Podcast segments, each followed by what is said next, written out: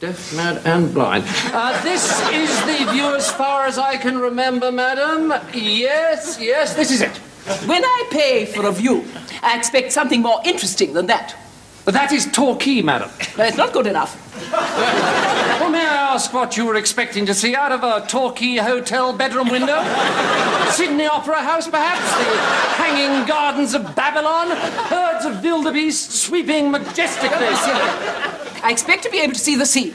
You can see the sea. It's over there between the land and the sky. I need a telescope to see that. Well, may I suggest that you consider moving to a hotel closer to the sea? Or preferably in it. Right. Now, listen to me. I'm not satisfied, but I've decided to stay here. However, I shall expect a reduction. Why? Because Krakatoa's not erupting at the moment?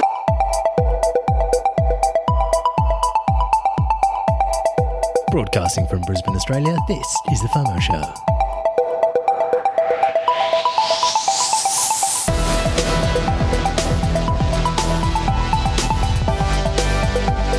I'm Matt. And I'm Joe.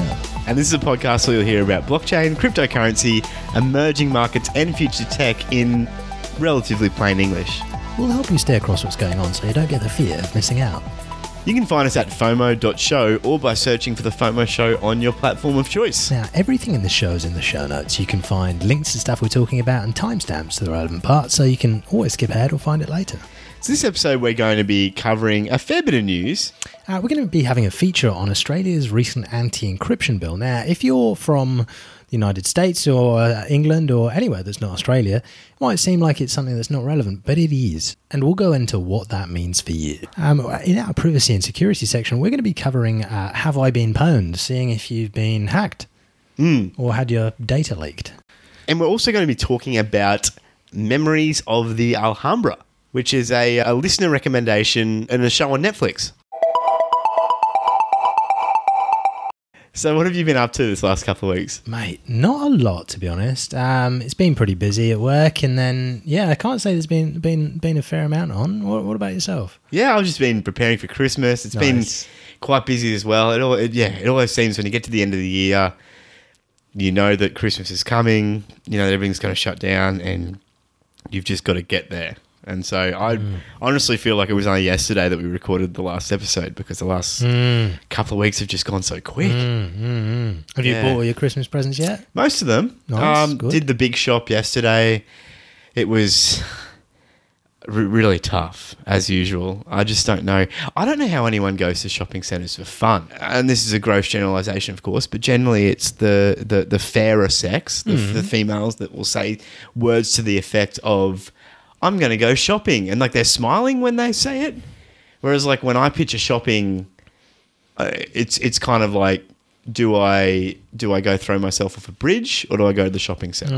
Because mm. they're kind of around the same mm. same point of enjoyment. There's nothing like being stuck behind, some like, two people who are having a conversation stopped in the middle of an aisle and oh. you can't go around them. Or on the escalator. Oh, you know those mate. people that get on the escalator and they just don't care. Oh, and they were walking at an average pace until yep. they got on the escalator. Yeah. It's all downhill. And then they there, just stop and they, they, they talk to each other. And no amount of coughing can make a move. No, no. And I'm you British, get like, I don't, you're I like, how coughing. Close do I get before it's like bordering on inappropriate, mm, you know, just to get the message mm. across that I want to get up the elevators because the sooner I get up here, the sooner I get out of this horrible place. Because mm. there's just people everywhere. Mm. And they're all buying things. Mm. They're all consuming, and it's oh, oh, oh. oh. oh. So I mean, at least this this time we went into the city, which sounds worse, but it was actually better because you can you can walk down actual streets, and uh, there just seems to be less people. Whereas a shopping centre, it's just it's enclosed, and people are only there for one reason, and Chaos. that's to spend money. And yeah, it's chaotic. Wow, oh, mate. Well, it's over now. That's right. Have you done your shop? No, no.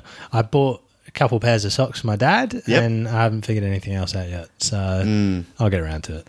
Just leave it till Boxing Day. Mate, that's the thing. All the sales, I might just be like, guys, I love you so much. I want to get you something that's more value for money. That's right. I want to get you twice as much. Yes. Spend the same amount of money, get you twice as much. See, that's, that shows I really love my family. That's you know? right. Yeah. That's right. I want to get a good deal for them. That's right. Yeah. Joe, is this show investment advice? This is not investment or any other type of advice. Uh, we're not saying you should buy anything at all. Don't take advice from people who run a, run a podcast on the internet. Full disclosure, we're both personally invested in a few different cryptocurrencies, some of which we talk about on the show. But if we talk about a project, it doesn't mean you should buy it. So do your research, never invest more than you can afford to lose, and most importantly, avoid the fear of missing out.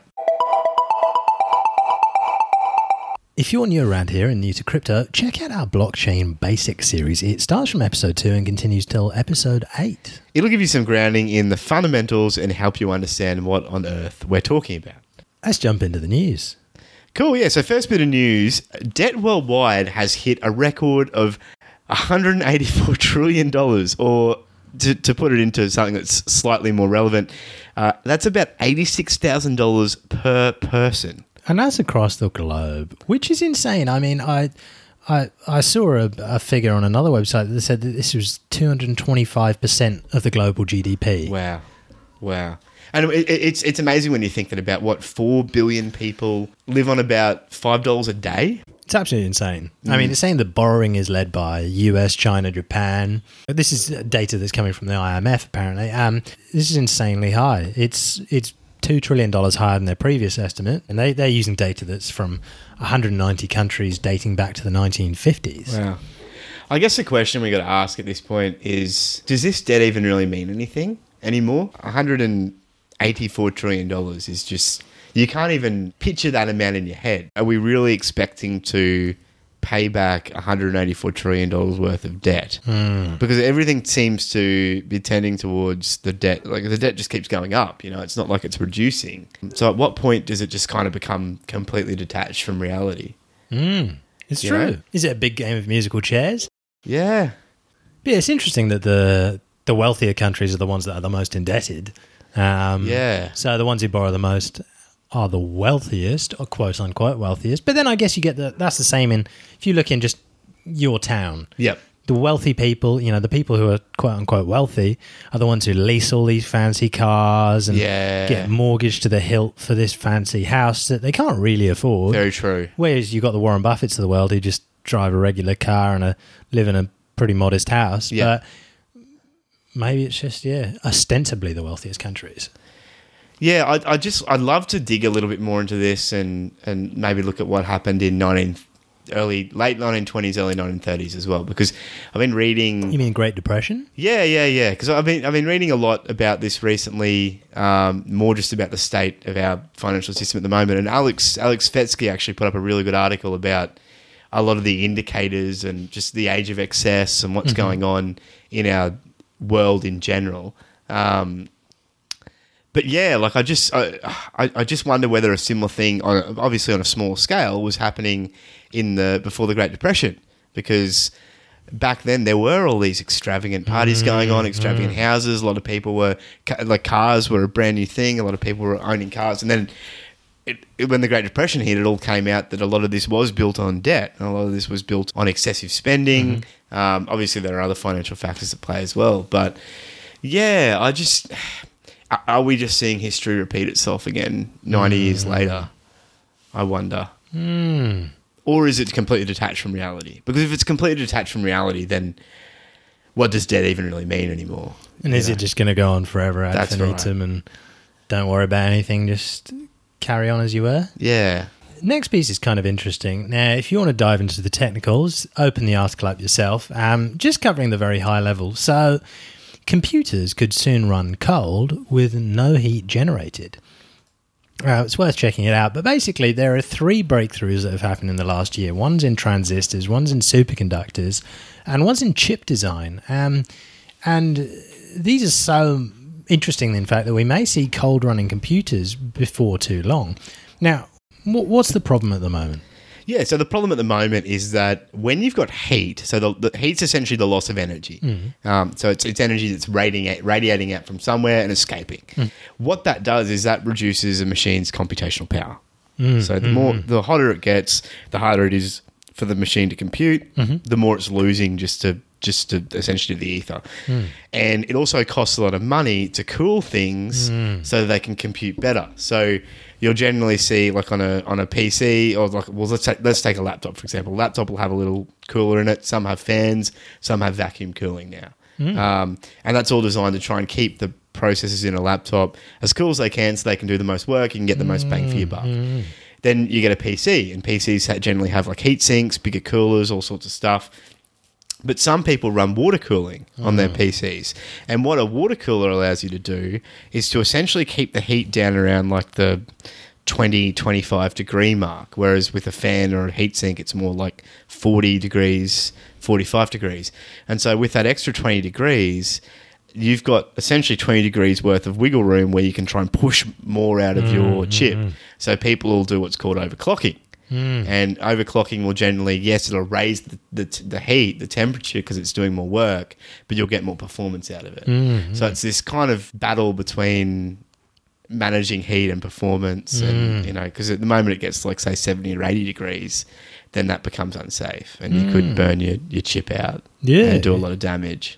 So yeah, I guess that means that there's a desire on all fronts to make chips and com- um, computing chips work better, yep. and also to make cooling more efficient. So there is a few different innovations they're making, but um, yeah, one of them is uh, the U S Department of Energy's uh, Berkeley um, lab. He's proposing a, a material called sodium bismuthide. They're using this for a new trans- type of transistor design. And it basically says that they can carry it can carry a charge with nearly zero loss, right, at room temperature, so no heat, which is kind of cool. So it's superconductor-like, but it doesn't need the same amount of cooling as a superconductor, which is kind of cool. Um, there's another there's another area of interest called spintronics, uh, which are like magnetically encoded information, which can be transported without heat production. Mm. Like it uses the magnetic properties of electrons, and um, which is called electron spin. But um, that's an interesting area to do with sort of creating efficiency gains in information transfer, which is sort of interesting, which is kind of cool. Mm. Now, I don't understand a lot about that, as is very clear. But the third breakthrough, which is really interesting in chip design, it's where you optimize the chip design for better cooling. So by having spirals or mazes that coolant can travel through. Um, wow. So those would, be, those would be embedded on the chip surface to cool instead of ad- adding um, heat sinks and stuff like that. Yeah. Um, or sticking, you know, cooling stuff on there. So actually designing chips to be cooler. That's inc- I've never thought of that before, but that makes so much sense because at the moment, for anyone who's built a P C, you know that you stick your C P U down first, then you put some thermal paste on top of the top of the C P U, mm-hmm. then you put a whack a big heat sink onto it, mm. and the idea is that um, the heat from the C P U will radiate through the thermal paste into the heat sink, mm. and so you're literally sinking the heat into a big chunk of metal, mm. um, and you'll generally have a fan on top of that, which mm. tries to cool the heatsink as well. But that's all external. But like, if you can, yeah, run like cooling material through the actual C P U and cool it before it even radiates out, then uh, you could r- operate at a lower temperature. Mm.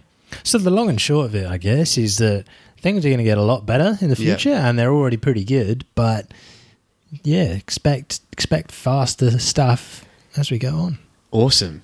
So a press release on P R Newswire um, came out, and it was saying that a company called Good Money have secured a thirty million dollars Series A financing round led by Galaxy Digital's E O S V C fund. And the headline is, a digital banking platform with a conscience is democratizing the banking industry and using its profits to create a better world.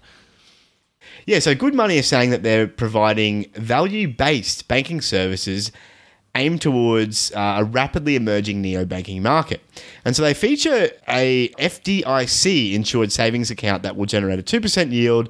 They want to have free A T Ms nationally, no overdraft fees, and the lowest consumer loan rates in the country, essentially to help Americans get out of debt. Like what we were talking about before, there is a big problem with debt. Mm, so in a historic first, they're saying every customer will receive equity when they open an account and will become an owner of the banking platform. So that's the way that they're gonna, they're trying to, you know, quote unquote, democratize access to ownership and wealth creation, la la la. Um, and you can earn additional equity by installing the app, setting up a direct deposit or referring friends, things like that. But they're putting fifty percent of the platform's profits to, um, yeah, social and economic uh, projects, you know, looking to solve inequality and uh, renewable energy and environmental stuff. And the founding team have also apparently pledged half their equity to philanthropy and impact as well. Yeah, so it's a really good message. I mean, essentially they're, they're saying, look, we want to build a platform where you own the bank. Mm. I think that's kind of their, their message. Mm. Yeah, and so, I mean, they've they've done enough to get a thirty million dollars Series A investment from uh, Galaxy Digital's E O S V C fund. Mm. So I assume there's going to be some form of E O S kind of cryptocurrency aspect to this. Mm. Um, well, but it's kind of interesting. So it's it's built. Uh, they've got a cool looking app, and you get uh, a really cool looking card as well. Um, and and yeah, the app looks pretty cool. But yeah, you can. It looks like you can invest in stocks and shares and things like that um, within uh, within your bank. And cool. We'll have to we'll have to keep watching that. So next bit of news: um, seven Southern European Union nations have united to take a lead on blockchain adoption. So um, France, Italy, Spain, Malta, Cyprus, Portugal, and Spain. Spain twice. Spain is twice. One means Catalonia.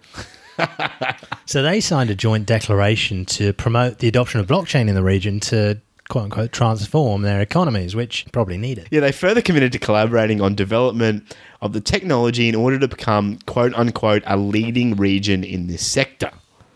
So, yeah, they signed this declaration in, in Brussels, which is the, the belly of the beast. Um, yeah, they've, they've kind of trotted out all the usual buzzwords: increase efficiency, transparency, government services. Game changer. Game changer. Enhanced services for citizens. Privacy. Privacy. Yeah, I mean, look, bringing accountability and privacy for the end users. Which is a lovely sentiment, isn't it? Mm, mm.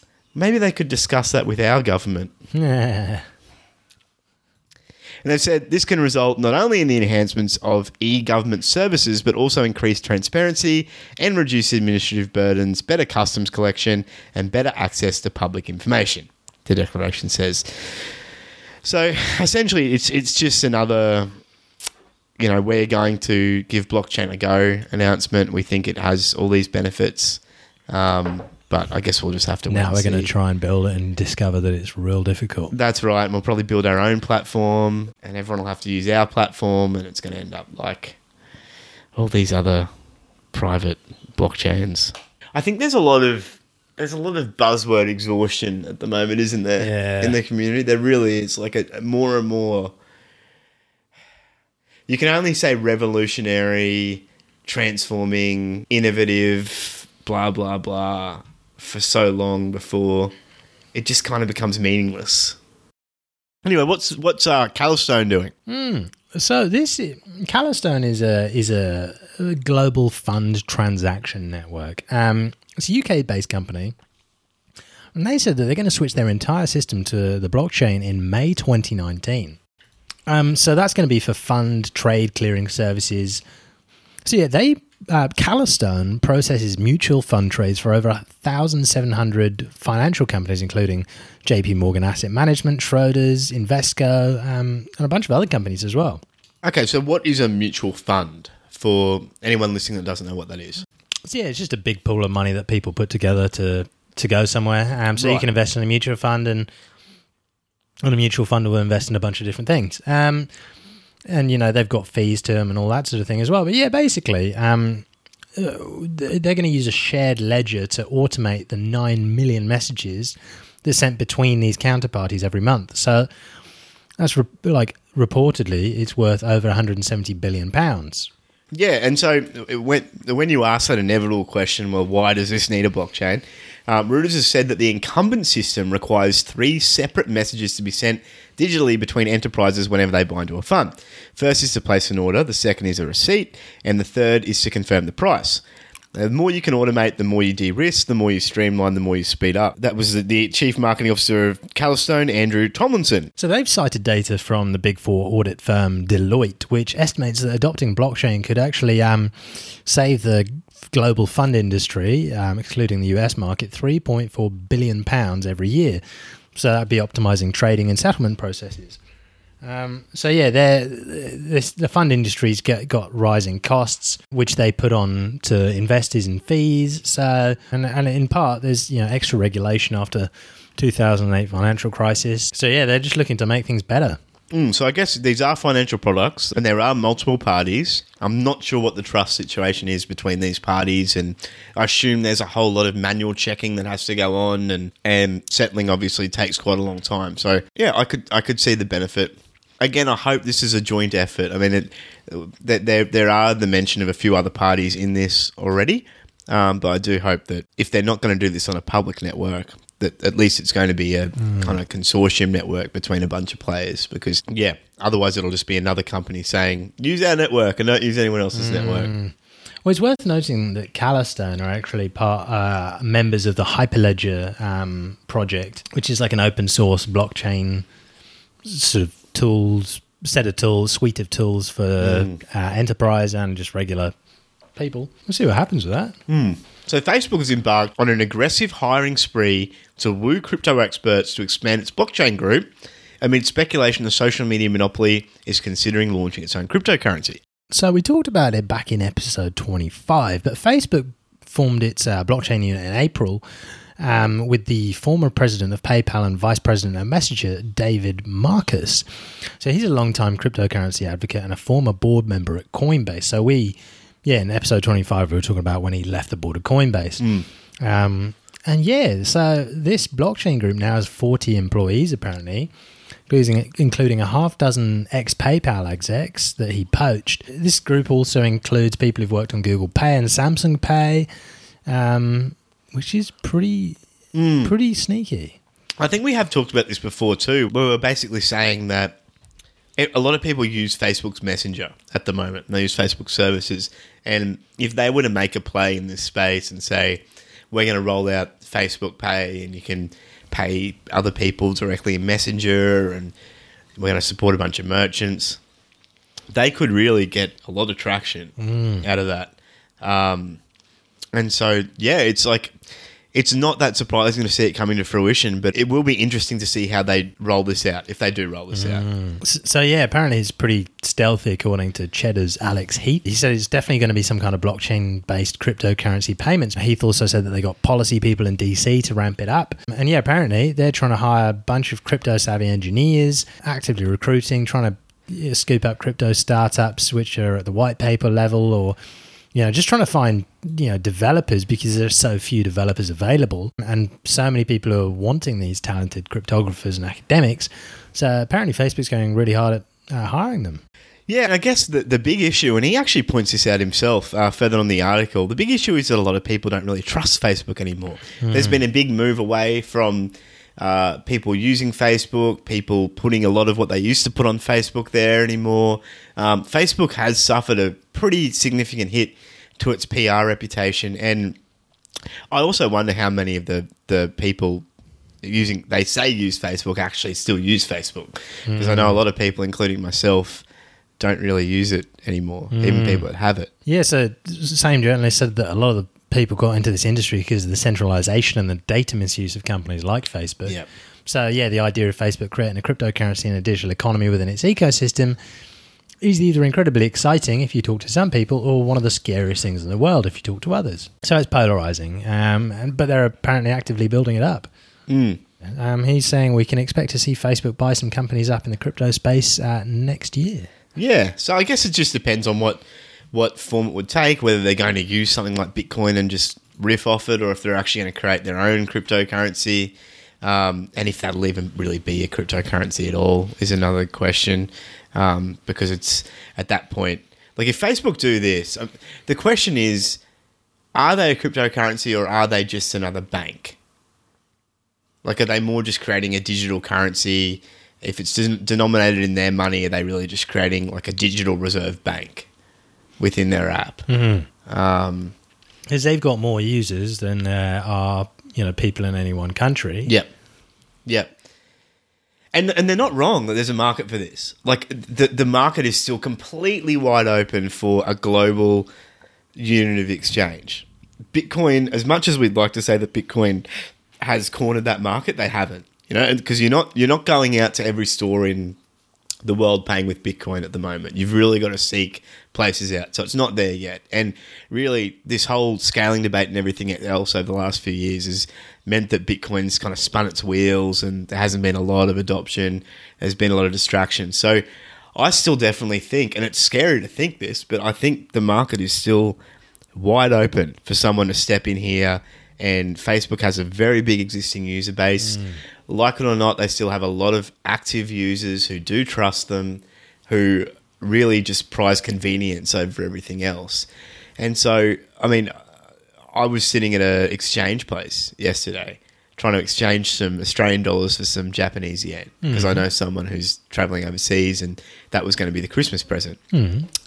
And uh, the, the experience was so bad. What happened? I spent... so. I walked up to the counter and I said, hey, I've got fifty dollars. I just want to exchange it for Japanese yen.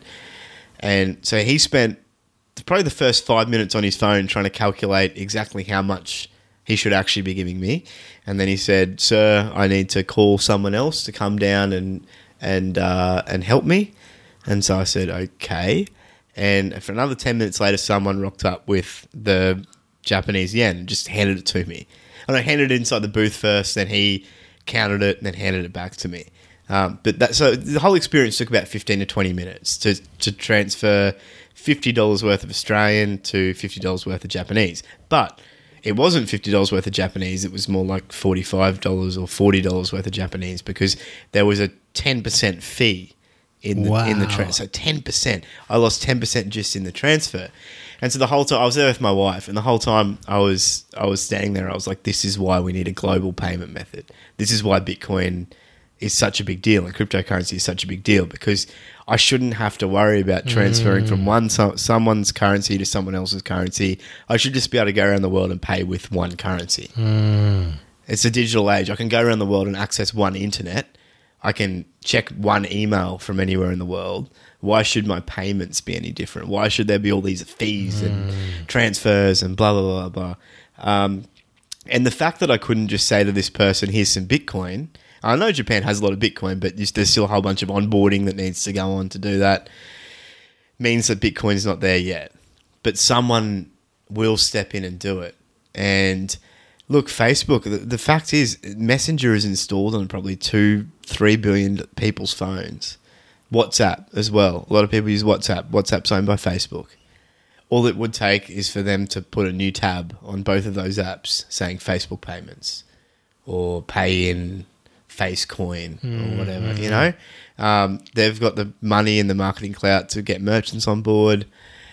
It could all happen pretty quick. Mm. And if if that became the global payment method, then Bitcoin suddenly goes from being a solution of like, well, Bitcoin and cryptocurrency in general, as we know it, go from being the solution for global payments to being like a fringe, techie, nerdy, libertarian mm-hmm. kind of coin that that kind of gets relegated mm-hmm. to the fringe again. Do you get? Do you know what yeah. I mean? Like we, and so I think I think the Facebook play is really smart and it could work. You wonder whether they're going to build some kind of you know fraud prevention thing in there because. If they do any kind of reversible transactions, it's suddenly going to have to open up a massive team yeah. for all the fraud that's going to happen. Yeah. Like, it's going to be tricky. Yeah. yeah. And it's a double-edged sword too, isn't it? Because if they make it more like traditional cryptocurrencies, then there's no fraud prevention. Mm. Like, well, there's built-in encryption and prevention with your private keys, but... Um, if someone gets a hold of them and sends, sends all your money to someone else... Oh, because it's all going to be locked to your do. Facebook account, isn't it? Yeah. Oh... Yeah. It's going to be a... Yeah, you can see why some people are going to love that idea and some people are terrified of it. Yeah. And I guess it's why something like Good Money, which we covered before, which may end up being like a crypto bank, why people are talking about those kinds of ideas and, and saying they've got some significant merit. Mm. Like someone that can hold your crypto in custody.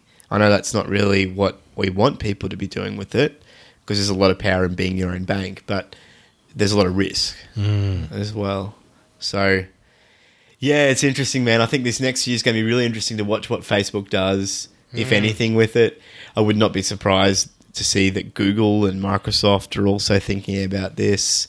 Mm. Alibaba, I mean, they've got mm. Alipay, mm. Um, and that's that's a big deal in China. I dare say they're probably looking to expand that to other countries as well. Mm. So watch this space. Speaking of blockchain payments, uh, the C E O of BitPay says that blockchain payments mass adoption is three to five years away. Yeah, so the C E O of BitPay, Stephen Pear, has said that speculation on future adoption drives Bitcoin's price more than actual utility. So, yeah, he was saying a very big component of, you know, the Bitcoin price is certainly speculation. It's investors that are speculating on the future usage and adoption of it. And he's sure it's a small component of the price that's, yeah, actually utility. Yeah, and he said that uh, such adoption is probably under half a decade away, and said that I used to say ten years, but now I think it's more like three to five years. And so you can go into a restaurant, a retail establishment, and just everybody's going to expect that in that store you're going to be able to accept a blockchain payment. And I like I, I think he's he's probably right. You know, uh, especially in the fact that a lot of this has been driven by speculation. You look at the big price run-up last year, and you look at a lot of the interest. A lot of the interest is around trading. A lot of the interest is around, mm. oh, the price is going to go up. Mm. Um, and it's all driven by speculation and a, and a, and a desire to make money. Um, and I think it's a big problem. You know, there's been such a focus on the price rising, hodling, making money, all that kind of stuff, that people have really forgotten that the reason that crypto is such a big deal in the first place is it because it let us send money to each other without a bank. Mm. That was like a use case number one, you know, and the Bitcoin Cash guys, for all their flaws, I think, and, and look, a lot of other cryptocurrencies too, but them in particular, I think, got this in that, you know, if you don't have the if you don't have a way to send it to each other um, without a bank, then what have you got? Mm. So he's exactly right that the focus needs to move away from trading, trying to make money, speculating, holding, to, okay, what are you doing to actually get this thing used? You know, mm. Are you going into every store and asking them if they take Bitcoin? Because I do. I ask them now. I say, oh, do you take Bitcoin? They almost always say no, you know, but sometimes you'll have a conversation then. They'll say, should I? Like, well, yeah, you should. Like, because it, it, it okay, well, what will it do for me? And you say, well, first thing, it lets you send... lets people send money to each other without a bank.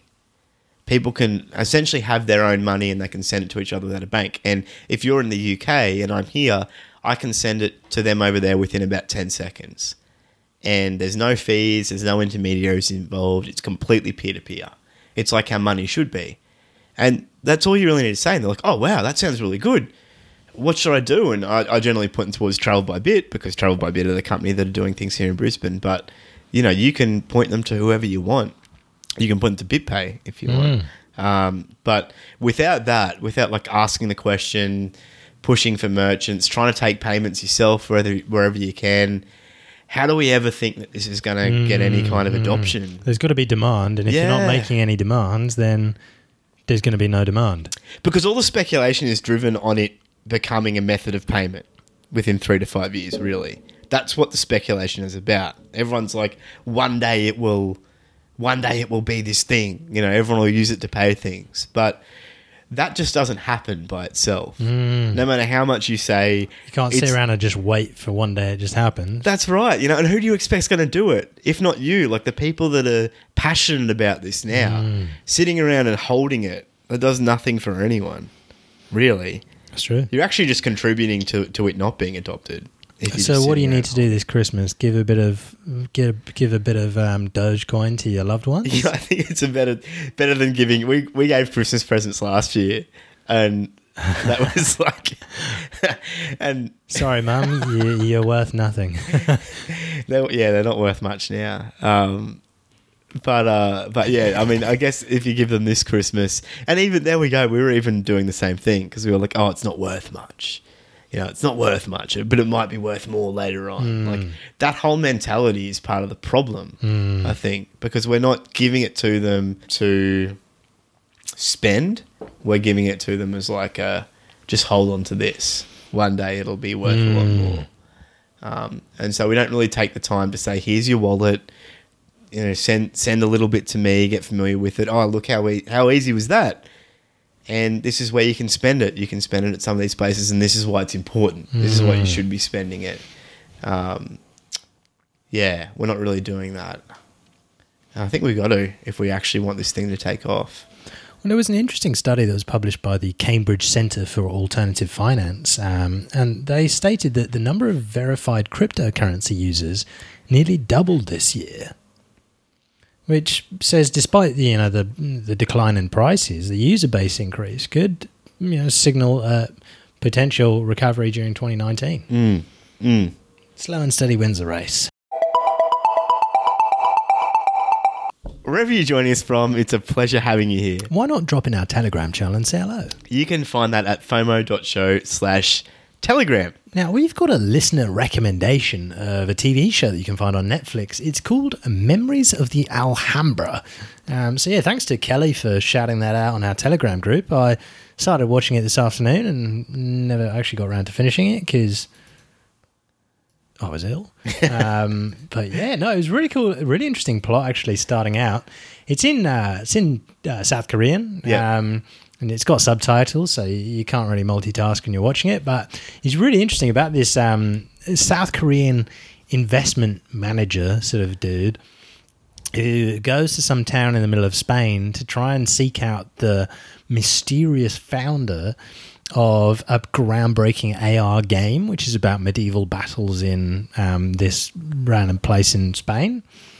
And yeah, so he goes to meet the creator of the game, and then yeah, he meets the uh, the, the sister of the, the person who creates the game at this hotel, and there's a mysterious incident, and the, the border between the real world and the A R world, which is built by this dude, begins to blur. Wow. So yeah, the, um, Kelly mentioned the graphics were amazing, and yeah, they looked pretty cool. They've done a lot of like motion tracking and put three D models within the real world, and it's they've made it look pretty cool. So it's worth taking a look at if you enjoy future, f- future like a vision of the future.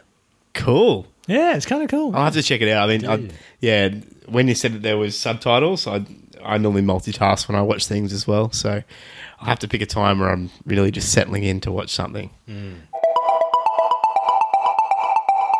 Mate, this Assistance and Access Bill came into into being in Australia. Now, a lot of people probably haven't heard of it. Those who have probably didn't really care that much, or unless you're into privacy, you probably didn't really pay much attention to this when it came through the news. It was something to do with saving the country against paedophiles and terrorists. Mm.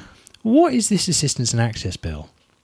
Yeah, okay. So this this is what it was called, the anti-encryption bill, like in a lot of news articles and things like that, and that is definitely a part of it. But essentially, it's a new bill which is which Australia has introduced and has now been passed in our parliament. It was introduced and passed very quickly, um, and it basically allows any intelligence agency or uh, police officer to request or demand certain things from pretty much anyone with a computer. So what kind of things can they make you do? Yeah, so, okay, first things first. In the Act, they talk about a designated communications provider. Right. Right? And the Act basically says that it's a person who provides an electronic service that has one or more end users in Australia, okay? Right. So if you're any kind of company that, that provides a service to someone in Australia and you use the internet or software or anything else, you fall under this. Wow. But then it goes further. It actually says that it can be also anyone who manufactures, supplies, installs equipment, data devices or software um, for any of this stuff. And it doesn't just include the director of a business. It can also be the employee, contractor, or even like a system admin for any of these mm. organizations. So it's got a really, really, really broad applicability to, to everyone. Um, so that's the first thing that you need to know. So essentially, if you're involved in any way in technology, this bill probably applies to you, wow. especially if you're in Australia. Um, and what they can make you do is essentially they can make you do a number of things. It's an incredibly long list, but the important things that they can make you do, uh, we'll just run through a few of them. The Act allows them to re- to demand that you remove one or more forms of electronic protection in any software under your control. Wow. Uh, install, maintain, test, and use software or equipment. So that's the intelligence agency directing you to do any of those things. Mm-hmm. Provide access to your facility, equipment, devices, services, software, applications, or communications. Mm-hmm. test, modify, deploy, and maintain technology which they install on your hardware or software. Wow. Modify your business model or service. Wow. Cease using certain providers in your software and begin using other ones which they supply or stipulate. Sheesh. And conceal the fact that you've done any of those things from anyone, as long as you don't have to be directly dishonest. Oh, so this is a good thing, and it's protecting us against terrorists. So what's the big deal? Why is this a problem? For those of you who can't see, Joe's being very sarcastic right now. Um, but look, it's it's a problem because it's an incredibly broad and invasive list of powers. Mm. Um, mm. And and the issue with the Act is that there are a few exceptions to what can be done and mm. and what we can't what can't be done, but those exceptions aren't that well made out, and there's also a lot of secrecy around mm. this whole thing. So if I'm a business, say uh, a messaging service, so the government can come up, come up to me and say, look, you got two users in Australia. Yeah. You need to weaken your stuff. You need to give us a not a backdoor backdoor. You need to hide the fact from all your investors and any of your employees and stuff that you're doing it. Yeah. And, you know, what happens if I get hacked because of a third, like a, a backdoor, and my users want to sue me? What happens then? Yeah, so the Act does give you some protections. So right. It does say that if there's a civil action against you, you can use this as a defence. Mm-hmm. And this defence wasn't in the bill at the first part, but they, mm. they put this in before it got passed, which is good.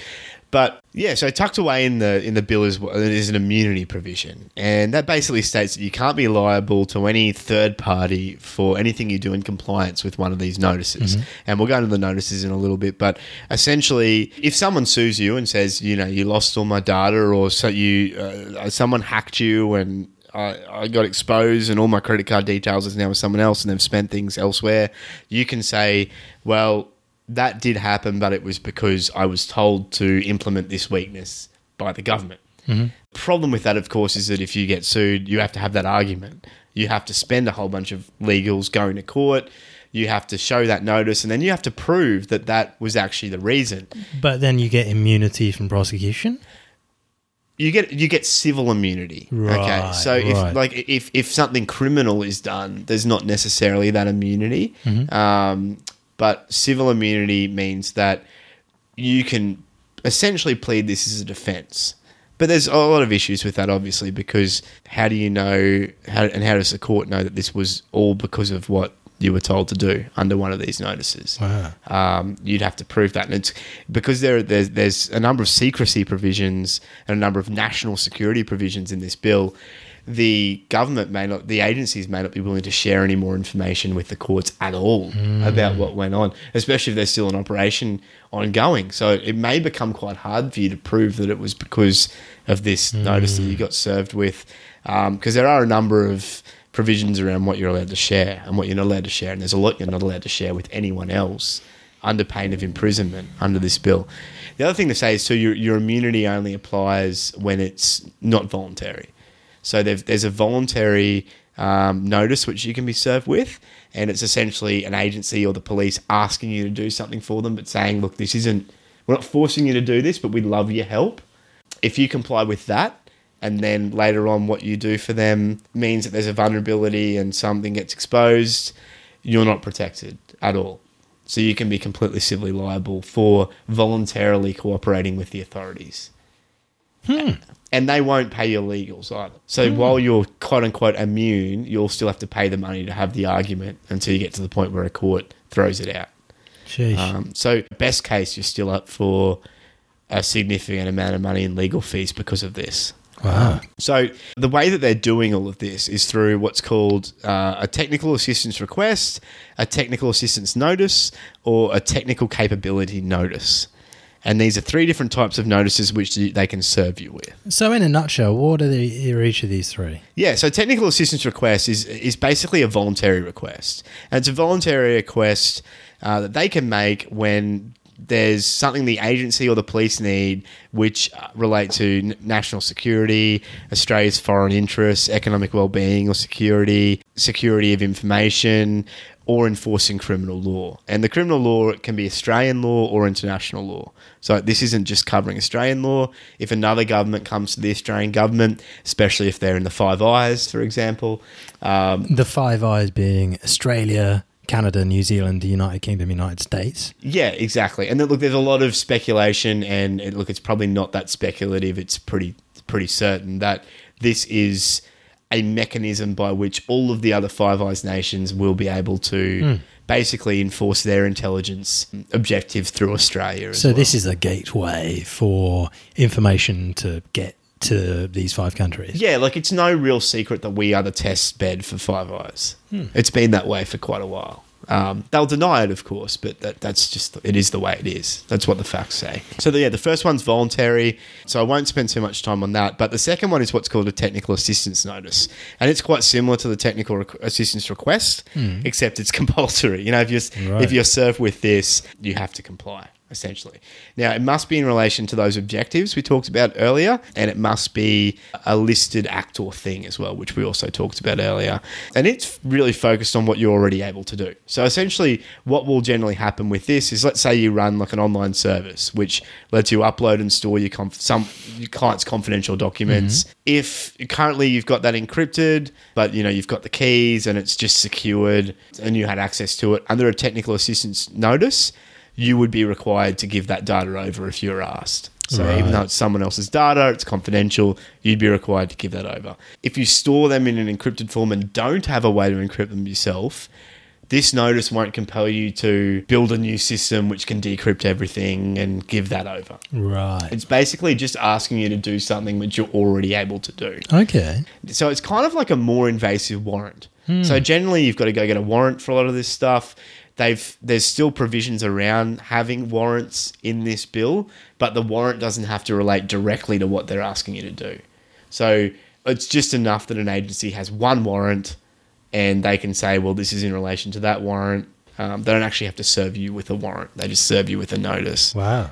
Because um, a warrant, generally, you have to get judge's approval for. This right. one you don't. Wow. So, wait, you don't have to issue any kind of warrant. It's just the agency can come up with these. The agency can come up with these, yep. Um, generally, you've got it's got to get the signature of the head of the agency. Mm-hmm. So it might be the director general of the agency or an attorney or something like that. But, yeah, it, you don't have to go to the court to get signing off on mm. this. You can just serve it straight. As long as, as long as there's a warrant somewhere.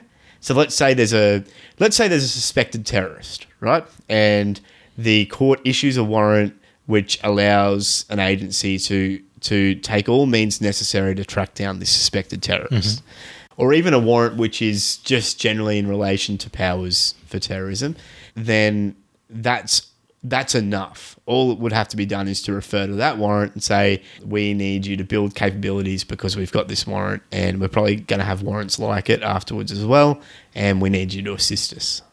Mm. That's enough. So it doesn't really have to be in relation to you at all. There are some additional requirements. So there are some things that need to be done. It must be approved by the Commissioner of the Australian Federal Police before right. it can be issued. It must be given in writing. You need to be advised of your obligations, and you do have a right to make a complaint. But the two important parts is that the notice must be reasonable and proportionate, right. and compliance with the notice must be practicable and technically feasible. Hmm. And those are the two areas that it has to check off on every time. Right, okay. And that's where the discretion comes in. So we'll talk about that later when uh, we talk about how you might deal with this if you serve with it. But the last one's this technical capability notice. Okay. And, uh, and so if you've got the you've got the technical assistance notice, which is like, we want you to do something that you can already do, mm-hmm. but a technical capability notice is, we want you to do something that you can't do currently. Wow. So basically, it's you still have to comply with the relevant objectives and listed act or things tests. So, and you still have to be reasonable, proportionate, technically feasible, all the things the other notices have to be. But there are some differences. So you'll be required to implement some solutions that meet the surveillance and access requirements of the agencies. Mm. Um, and this T C N, the technical capability notice, will be more like a brief. It'll be more like, like you've got, you know, if you're a compu- if you're a software development company and a client comes to you and says, this is what I want done. Mm-hmm. Here's my list of things I want done. and then you're like, okay, here you go, here's my quote, and then I'll, then we'll build this for you. It's kind of like that with the agency. They send you this technical um, capability notice and they say, this is all the things we want done, go away and build it. Wow. So some feasible uses for, for this kind of stuff under the legislation would be, for example, building a program which can decrypt and feed all the communications between users of a platform directly to the agency without their knowledge. Right. That's one thing. Um, requiring all key pairs used in a platform to encrypt the data to be stored somewhere, so that can be sent to the agency as okay. well. They could require a software company to re-engineer their software to use agency-approved data management services or solutions. Mm. They could require a company which uses software for its day-to-day business to cease using that software and use something else that's agency approved, okay. or that they have a that they have a ba- existing backdoor into already. Wow! Um, so that means they could actually force your company to, if even if you're not some kind of service provider or anything like that, if you're a company and you're using accounting software X that yep. encrypts your data, they're saying, no, use this Australian government-approved accounting, so- yes. accounting software. Yes, wow. definitely. Yeah. So if you are if you are anyone that's engaged in those things we talked about at the start, which yeah. is basically anyone that uses technology, um, they can come to you and say, we want you to do this because it will it may help us in enforcing one of our warrants or our national security objectives. Mm. So I would not be surprised to see down the line, uh, some blanket technological capability notices going out to companies saying you are required to, if you use any of these programs, to swap to these programs. And the inference with those programs would be, of course, that the agency has a direct line to their data. Wow. So can I hazard a guess that if this is working successfully, this act, we yeah. will never hear about what is happening? Yeah. We just know that it is possible, yeah. and it is. We have to assume that the surveillance state is asking all of the major tech companies to create new features in their software or in their systems, but we won't know how often it's been done, we won't know which companies are affected, and we won't know if it affects us. Yep. Okay, pretty, that, cool. That's that's right. pretty much exactly right. right. And th- so you can you can begin to see the issue then. If they've got the if they've got the power to issue these notices, which basically allow them to do almost whatever they want, mm. as long as it's in the interests of quote-unquote national security mm. or criminal justice, mm. then you start saying, well, okay, let's say I'm an international company, right? And I've got three different companies who are vying to have me use their software. Mm-hmm. And two of them are international, one's Australian. Almost instantly, I would look at that and I would say, well, I don't know this Australian company, and I don't know whether they've been served with any of these notices or not. And they may not have been. But the very fact that they can be, the very fact that, that an agency can ask them to build backdoors into their software, mm-hmm. can ask them to re to use agency-approved software, to build basically whatever they want in the interest of national security, uh, under threat of imprisonment or heavy, heavy fines, means I'm not going to use that. Why would why would I use Australian software if mm. if I know that the government has that capability to breach not only my data but my users' data? Because that's that's the big issue here. It's mm. a, it's a, it's a huge liability point, uh, not just because it's giving a it would be giving a foreign government access to confidential information, but it would also be creating attack vectors for hackers to access that information mm. and potentially result in a massive data breach from my company. And if like if I'm, if I'm a European company, for example, I've got to comply with G D P R, which is Europeans' privacy law. And it's almost the direct opposite of what this act is doing. Um, it's essentially trying to give control back to users of their data, whereas this is saying, no, we own your data and we don't really care what vulnerabilities mm. we create. Because, I mean, we've talked about this before, but but you know from your time at Uh, at a firm which does a lot of pen testing and security stuff, all you need is one chink in the armor, mm. you know, one bit of weakness, and and it's quite easy to exploit as a hacker. And that's essentially what a lot of the argument about this bill has been. It's been like, okay, we understand the national security stuff. We understand that governments, that's a big deal for them, and whether it's a legitimate concern or not, that's the excuse that a lot of people use to cut down on people's freedoms. But what we don't understand is why you would ask us to create these blanket vulnerabilities, these this data going elsewhere, when you know that it is getting harder and harder to secure our systems and harder and harder to manage our data. And with the secrecy that this all has to go under, I mean, you have to build all these capabilities in secret. You can't tell your users, yeah. the techies who you're getting to build this. There are a few people who are going to be in the know, and this is going to be valuable information. So it leaves a lot of room for corruption in the process as well. Yeah, yeah, it, it really does. And it's, look, a lot of these breaches that happen are because, you know, a, a, an employee of a company or a government employee has left their computer on a train or something.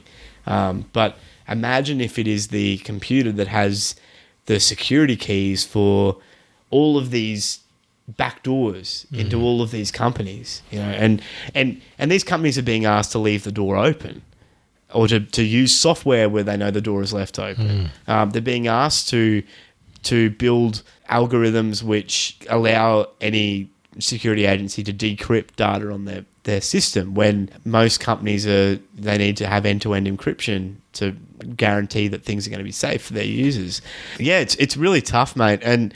There are some limitations. Like it's not, it's not like this act has come out and there aren't some limitations to the power. The problem is the limitations almost completely cancel out this bill if you take them to for what they actually mean. The big limitations in this bill are around creating systemic weaknesses and vulnerabilities. Mm-hmm. Um, and this actually wasn't in the bill at the start, but there was so much criticism that the government kind of said, "Oh, okay, we better put in something that will that will, you know, at least assuage some of their doubts." Mm-hmm. And so a new section was put into the bill which stated that a notice couldn't have the effect of either requiring a provider to build systems or systemic weaknesses or vulnerabilities into a form of electronic protection, or prevent them from rectifying one which is caused by the notice. And it also specified that building a new decryption capability in electronic protections or rendering systemic methods of authentic- authentication or encryption less effective isn't permissible. So that's basically anything that could jeopardize security of information held by another person or create a material risk that data could be accessed by an unauthorized third party. Now, that's a whole bunch of, of of legal speak and bill speak, but basically it means that you can't build something into your system which will make it weaker or represent a real risk to your users. So basically you can't do what they're asking you to do. That's exactly right. So weird. Um, and this is this is the big issue with the fact that this bill was rushed through, and also the fact that it seems like most of the people involved in this bill don't really understand how security works. And there was that famous saying from Mal- Malcolm Turnbull, our former Prime Minister, uh, which we had as one of our intros on the show. Uh, the laws of mathematics are... are uh, very commendable, but the only law that applies in Australia is the law of Australia. But uh, but yeah, it, it it it goes directly against everything else the bill is saying. And so if I'm a me as a lawyer, I'm looking at this and I'm saying, well, doesn't everything they're asking me to do either create a mater- create a systemic weakness, jeopardize the security of information, or create a material risk that the data could be accessed by a third party? That's what I would always be saying. And so I think what that really means is that anytime a notice is served on a company with this, at least for the next maybe six to twelve months, it's probably likely going to it's probably going to devolve into an argument about whether this notice constitutes a vulnerability, weakness, or risk. The company would always be saying that it does. The government will be saying that it doesn't. And I think we're going to have some very long and protracted court battles about this stuff. But in secret. But in secret, this is the biggest issue, is that Uh, there's there's provisions within this act, and you can look through the act and see them for yourselves, where there are serious penalties, and I'm talking imprisonment and huge fines for talking about this to anyone except your legal representative. It's crazy. I mean, Open Whisper Systems, which is uh, which uh, this is the company that run the Signal messaging app. They wrote an article after this thing came in saying, "Look, good luck with that." Basically. Yeah. Um, Good luck trying to do that, because all kinds of politicians and um, use Signal to message each other encrypted messages and yep. talk corruption and all that kind of stuff. Um, and oh, but politicians are expressly inc- excluded from this whole act. Really? They're the only party within this whole act who are expressly excluded from its application. So you can go into the bill, and it's only a few lines, but um, you can. There's a tiny little section. Oh, geez, about two-thirds of the way. It's a two hundred thirty page bill. It's huge. Mm. Um, but it's about two-thirds of the way through. and you will find a, a little exclusion which basically says that parliamentarians, none of this applies to them. They have complete immunity. Hmm. And these are the people who are meant to represent us and kind of be the extension of us and have the same standards applied to them as are applied to us. And I just find it very ironic that this bill, which will likely ruin the Australian software industry, I, I, I can't see a way that this, this will not ruin the industry, because no international company will want to do business with an Australian company when these kinds of powers are given to the government. Mm. So this bill is going to ruin the lives of a huge amount of people, ruin the, the companies, but the parliamentarians are completely exempt. Wow.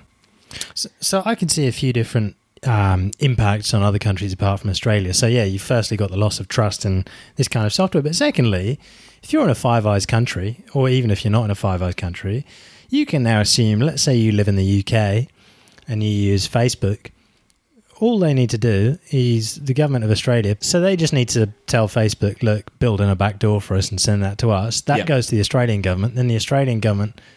Well, the Australian intelligence can send that to all of their Five Eyes as part of their sharing agreement.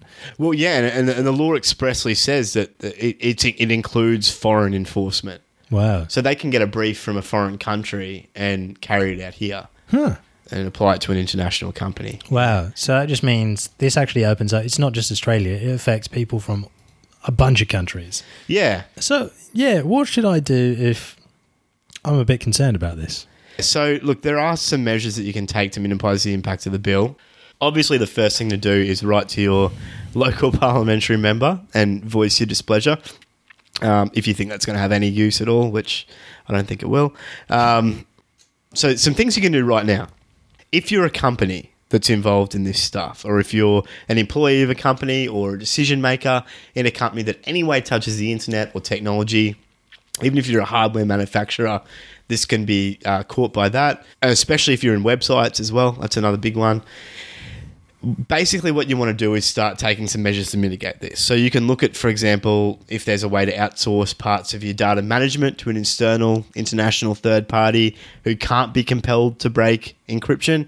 Consider using end-to-end encryption, because if you use end-to-end encryption and you don't hold the keys, you can't be asked to assist. You'd have to be asked to create the capability.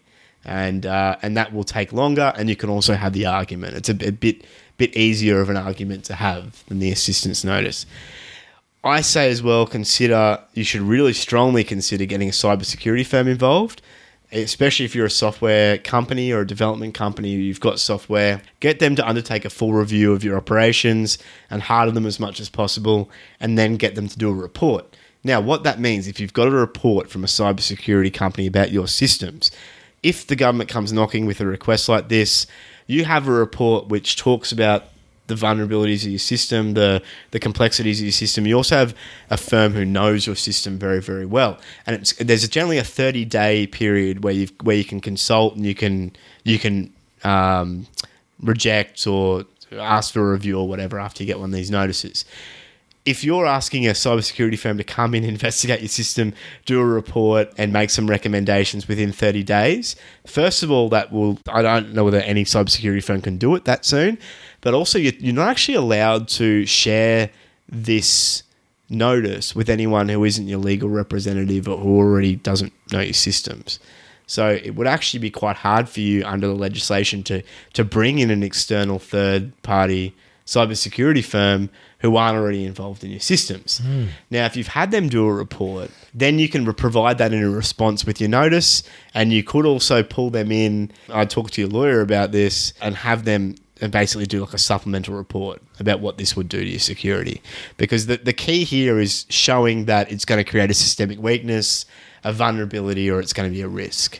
And I think that you are always going to have to put in a dispute with this and say it's going to create those three things. But it's a lot better if you've had a firm do that review for you and talk about what a... You can even ask them, can you please contemplate what getting a technical assistance notice or a technical capability notice would do for us? Would mm. that create a systemic weakness? And they'll say yes. They'll always say yes. So that's, uh, I think that's something that you, you really need to look at doing as well. And to be honest, uh, I, if you're an Australian company, I'd seriously consider moving your operations overseas and just not shutting up shop here, but pushing as much of that overseas as you possibly can. And if you're an international company, I'd be questioning whether you actually want to be doing business in Australia at mm. all. Uh, as sad as that is to say, and it's not something I'd, I don't want to send people away from Australia, but I mean, the, the fact of the matter is that our government's using nineteen eighty-four as a playbook at this point, and until they stop doing that, I don't know why you'd want to do business here mm. while this bill's in place. So it looks like, yeah, if you use any software which has users in Australia, so uh, pretty much any company, Um, expect that that is now spied on, yep. and so you're being spied on, whether you're Australian or not, doesn't matter. Um, but yeah, it's just nice to know that you just have to do what the Stasi says. There's not really a lot you can do in your defence. There's some things you can try and do to mitigate, but yeah, it looks like it's going uh, downhill from here. It's full full authoritarianism mm. now, you know. It's an interesting quote you shared on when you were posting it to LinkedIn when it came out. You said it was a quote from Orwell, and you said, and then it got to a point where there was the only space you had to yourself was between your ears, or something like that. Yeah, yeah. The the only oh yeah, it was, it was something like that. But it was it was so true, you know, because we we see this with the increase in surveillance and now this kind of stuff. Yeah, man, it's getting to that point. It's really tough, and we don't have a Bill of Rights either in Australia. I think that's if you, if you saw this enacted in America, then there might there would be some. some challenges under the Bill of Rights. They'd say, well, this this quite clearly infringes on that. Um, but we don't have the advantage of that here. And we're, we're the guinea pigs for the rest of you, so if you're not in Australia, it's coming to you pretty soon. Yeah. Uh, look forward to it. Yeah. Oh, but on, sorry, on a personal level as well, I think this is just more of a case for encrypting everything. Like, do as many things in your daily life where it touches technology under encryption. So Signal is a great one, and they've come out and said, yep, we're not going to be complying with this. They're great. They're end-to-end encrypted. Um, WhatsApp, if you use WhatsApp, that's owned by Facebook. They say it's end-to-end encrypted, but if they get served with one of these things, they'll comply. I'm pretty sure one of the WhatsApp founders actually left because apparently they were weakening the security. Yeah. I believe that's true. Yeah. yeah. I mean, it's owned by Facebook. You know? So you got to just assume. yeah. yeah. And look, even Telegram, like Telegram are, uh, have already had issues with the Russian government. Yeah, I'm sure someone will be knocking on their door as well. So ostent- ostensibly we were doing this, this bill was being done to protect us against terrorists and pedos. But now what seems likely is that if you're a terrorist or a pedo and you're looking at this, you're like, okay, well, I'll no longer use WhatsApp to message my creepy things to my, you know, terrorist colleague. Yeah. Um, so it's just going to drive the criminals further underground, isn't it? Well, it's, it's what always happens. You know, this this it boggles my mind that in twenty eighteen we've still got bills like this coming out, because it's been proven time and time again that this kind of heavy-handedness doesn't work. It just pushes people underground. You know, it just makes people hunker down further and further. Well, yeah, that's that's the the good news for Christmas, isn't it? Mm. Yeah, just in time. It's a great Christmas present. Save us from terrorists. In this week's privacy and security section, there's a really cool website worth going on. What is it? Uh, so it's called Have I Been Pwned? And uh, how do you it's spell not, that? Uh, so P W N E D. So if you've come up through computer gaming in the last ten, fifteen years, you would have seen the word pwned. It basically means owned, but we put a P in there instead of a, an O. But the site isn't about computer gaming at all. It's about your emails and your personal details. So on this website, um, you can put in your email address, and it tells you if your email address turns up in any of these data breaches or account hacks. So when LinkedIn got hacked and one hundred sixty-four million accounts got breached, it'll tell you if it was um, involved. So my email address has been pwned on seven different sites. The Bitly hack, the Discus hack, the Dropbox hack, um, the LinkedIn hack, the Yahoo hack of twenty twelve. Wow. There you go. My email has not been pwned at all. Is that your new one? It's a new one. I'm going to put in my old one. Let's have a look. This is actually, if if you, it's definitely worth going and having a look, because oh. if you use... Um, all my email addresses have been... Yeah, if you, if you use uh, like a password across a number of accounts, mm-hmm.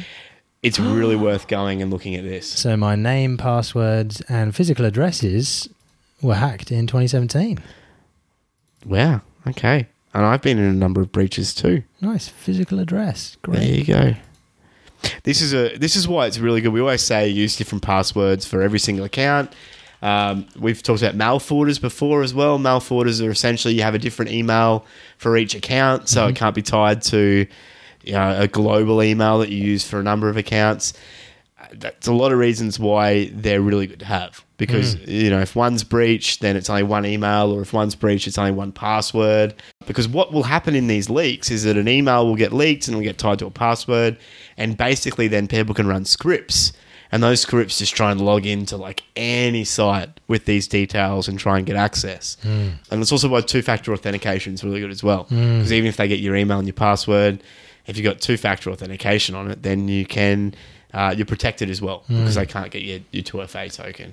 So, yeah, all this tells you, have you been involved in a hack? Have you been you know, at risk there? All this does is highlights the need for you to use good password management. Uh, what's the tool that you use again?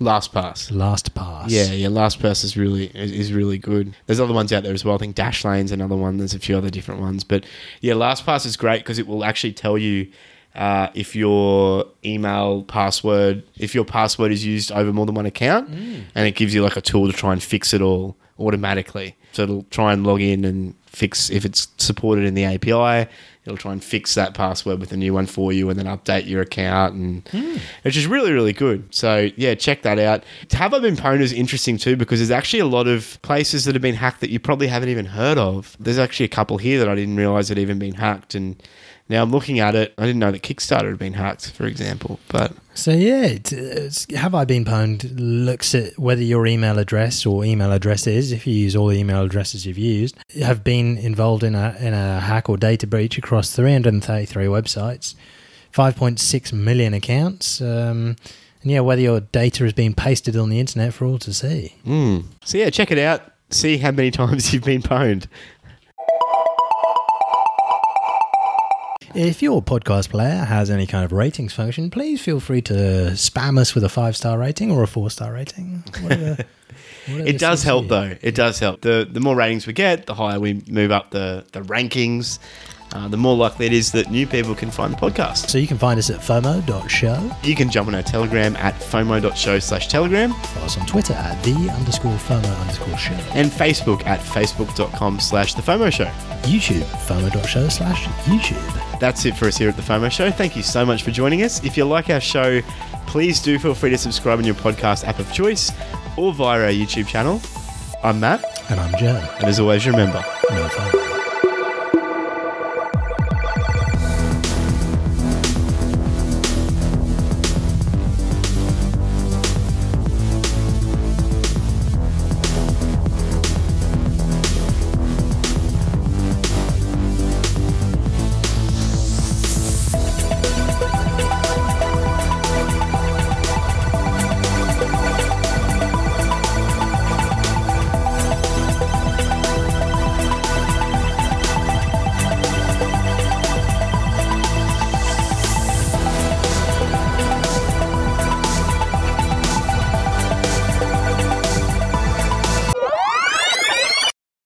Been drinking a lot of water, man. It's just amazing how many of these breaches don't get announced mm. until well after they've happened, isn't they it? They keep it real quiet and they don't like to talk about it. Yeah. You don't see Yahoo raving on a regular about how they got s- demolished. Hello. Hello. It's me, Mexico. See, that's something you just need a robot to do all that rubber stamping, mate. You just need automated judges. Yes, yes, yes, yes, yes, yes. Spy on me, spy on me, spy on me. Here's one that's far more interesting than some, you know, missives from some European Frenchman. Um, love the French. Very submissive people. You know, and what does it matter? Like, uh, these dates are arbitrary. It's true. December twenty-fifth, December twenty-sixth. What's the difference? It's really the you difference. You can miss your tax return by a few days, but... Can you? Well, I don't know. Some people can.